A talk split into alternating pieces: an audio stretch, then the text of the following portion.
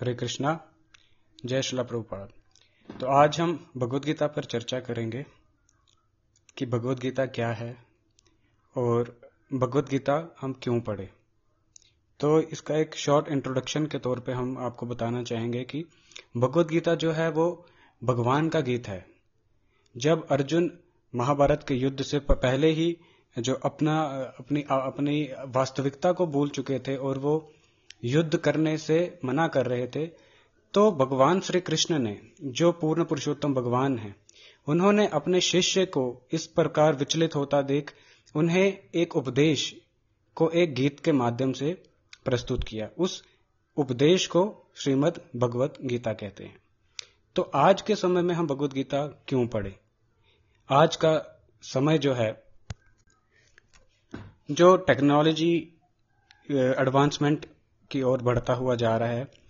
मगर जितना भी हम टेक्नोलॉजी में एडवांस हो रहे हैं, मगर एक फैक्टर जो हमारा माइंड है, वो इसमें सबसे ज़्यादा इन्वॉल्व हो रहा है और आजकल स्ट्रेस जो है इंसान को अंदर ही अंदर खोखला बना देता है।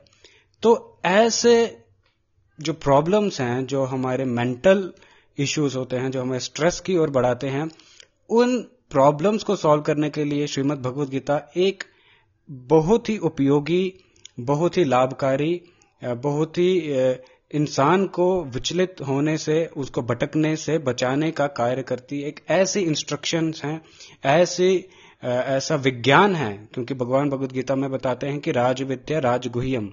ये राज विद्या है, विद्याओं का राजा है और राजगुह्यम, ये सबसे बड़ा सीक्रेट है। ये जो भगवत गीता है, ये विज्ञानों में विज्ञान है।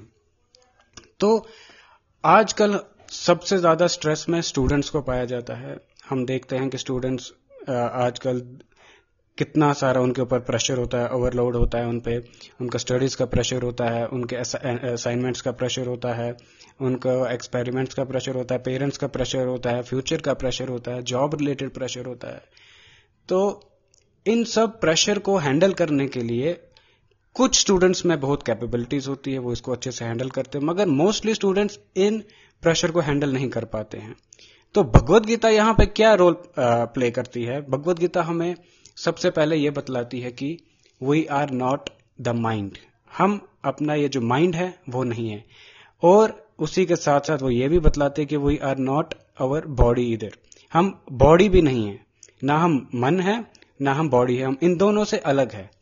तो अब मैं आपको जैसे एक एग्ज़ाम्पल के तौर पे समझाने का प्रयास करूँगा। जैसे अगर हम आप एक स्टूडेंट है, वो अगर किसी लैब में जा रहा है साइंस लैब में जाता है तो वो अपने किसी सीनियर को अगर वो ग्रेट करता है तो जो सीनियर है वो उसको रिटर्न में ग्रेट नहीं करता है, उसको एक डिफरेंट लुक देता है मतलब एक ऐसा भाव प्रकट करता है, जिससे एक, मान लो जैसे खुंदस का भाव उसको, उस दृष्टि से उसको देखता है।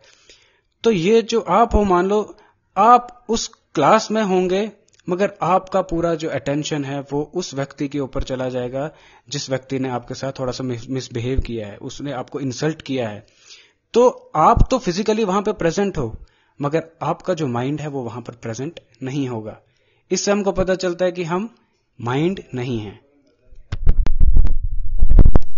तो हम ये माइंड नहीं है। तो भगवत गीता हमें ऐसी शिक्षा देती है, वो हमें इन सभी जो प्रॉब्लम्स है, इन सबसे ऊपर उठ के कैसे उन परिस्थितियों का सामना करना है, वो सब बतलाती है। वो हमें यह सिखलाती है कि हम जितने भी जो ऐसी भावनाएँ जो होती हैं, जो हमें अंदर ही अंदर खाती हैं, जो हमारे मन को विचलित करती है, उन सबसे ऊपर उठाती है।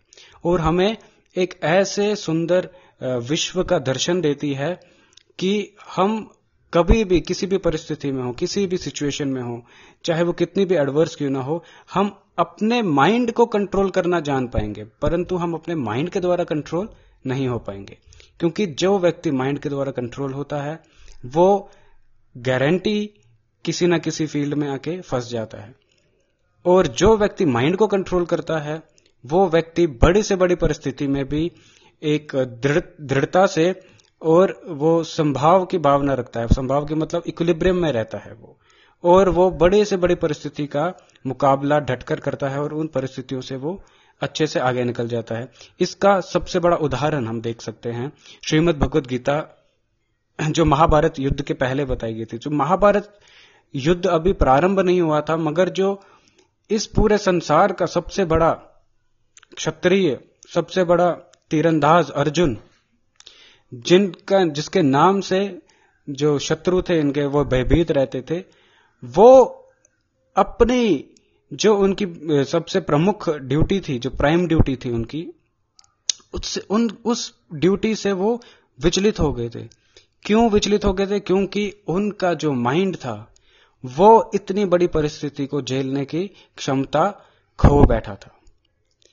तो उसी अर्जुन ने जब इस भगवत गीता का उपदेश सुना भगवान श्री कृष्ण के मुखार विंद से ये महान सर्वोच्चम, सर्वोत्तम ज्ञान जब उन्होंने भगवान श्री कृष्ण के मुख से लिया तो तब उनके जितने भी विपदाएँ थी, जो परेशानियाँ थी, जितने भी क्लेश थे, उनका नाश हो गया और वही अर्जुन उस युद्ध में उन्होंने सही का पक्ष लेते हुए, धर्म की राह पर चलते हुए उस युद्ध का परिणाम, धर्म की ओर लिया और अपने जो उन, जिस युद्ध के लिए वो पहले मना कर रहे थे, उस युद्ध को उन्होंने लड़ा और लड़ा ही नहीं, उस युद्ध युद्ध में विजय भी प्राप्त की।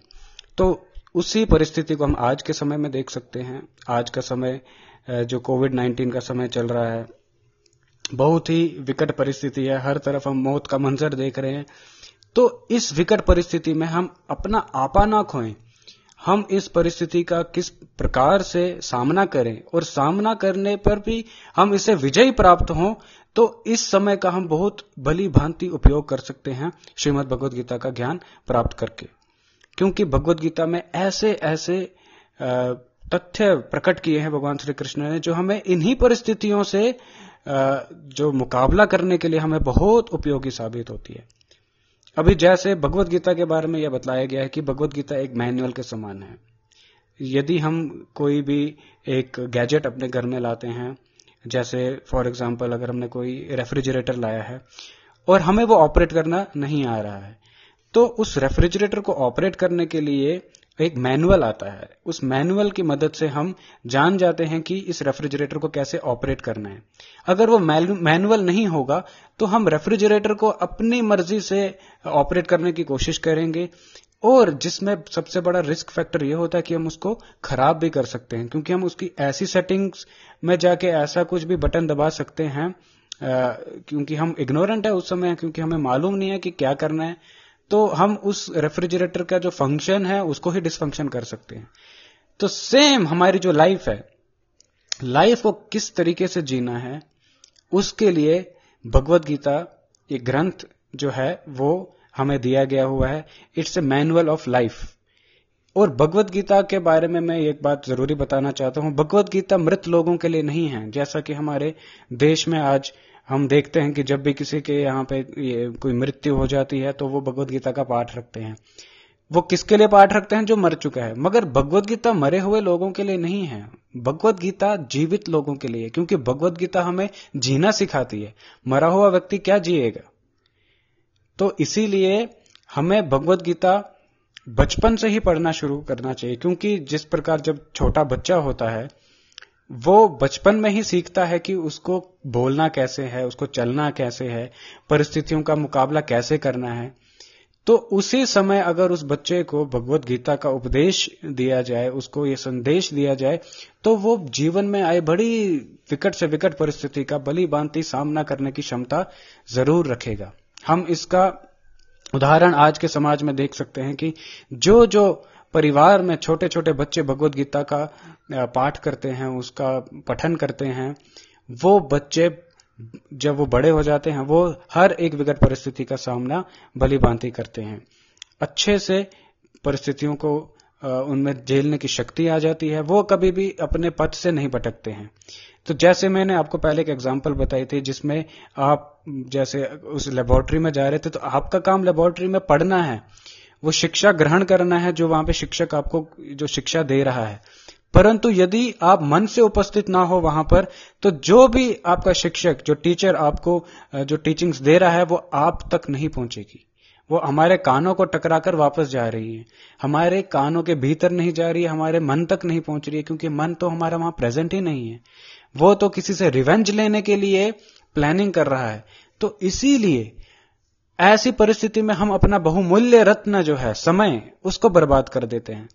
तो समय की बचत के लिए भगवत गीता हमें ऐसा ज्ञान देता है कि हम इन सब चीज़ों से विचलित ना हो, इन सब चीज़ों से ऊपर उठें और अपने इस जो मनुष्य जन्म है, जो सबसे रेयर होता है, उसको उसका यूटिलाइज हम बहुत अच्छे तरीके से करें, जिससे हम एक अपना ही उद्धार नहीं करेंगे। हम केव, केवल अपने लिए ही कुछ अच्छा कार्य नहीं करेंगे परंतु जिस समाज में हम रह रहे हैं हम उस समाज का पूर्ण रूप से उद्धार करेंगे। उस पूरे समाज को हम गलत दिशा में जाने से बचा सकते हैं।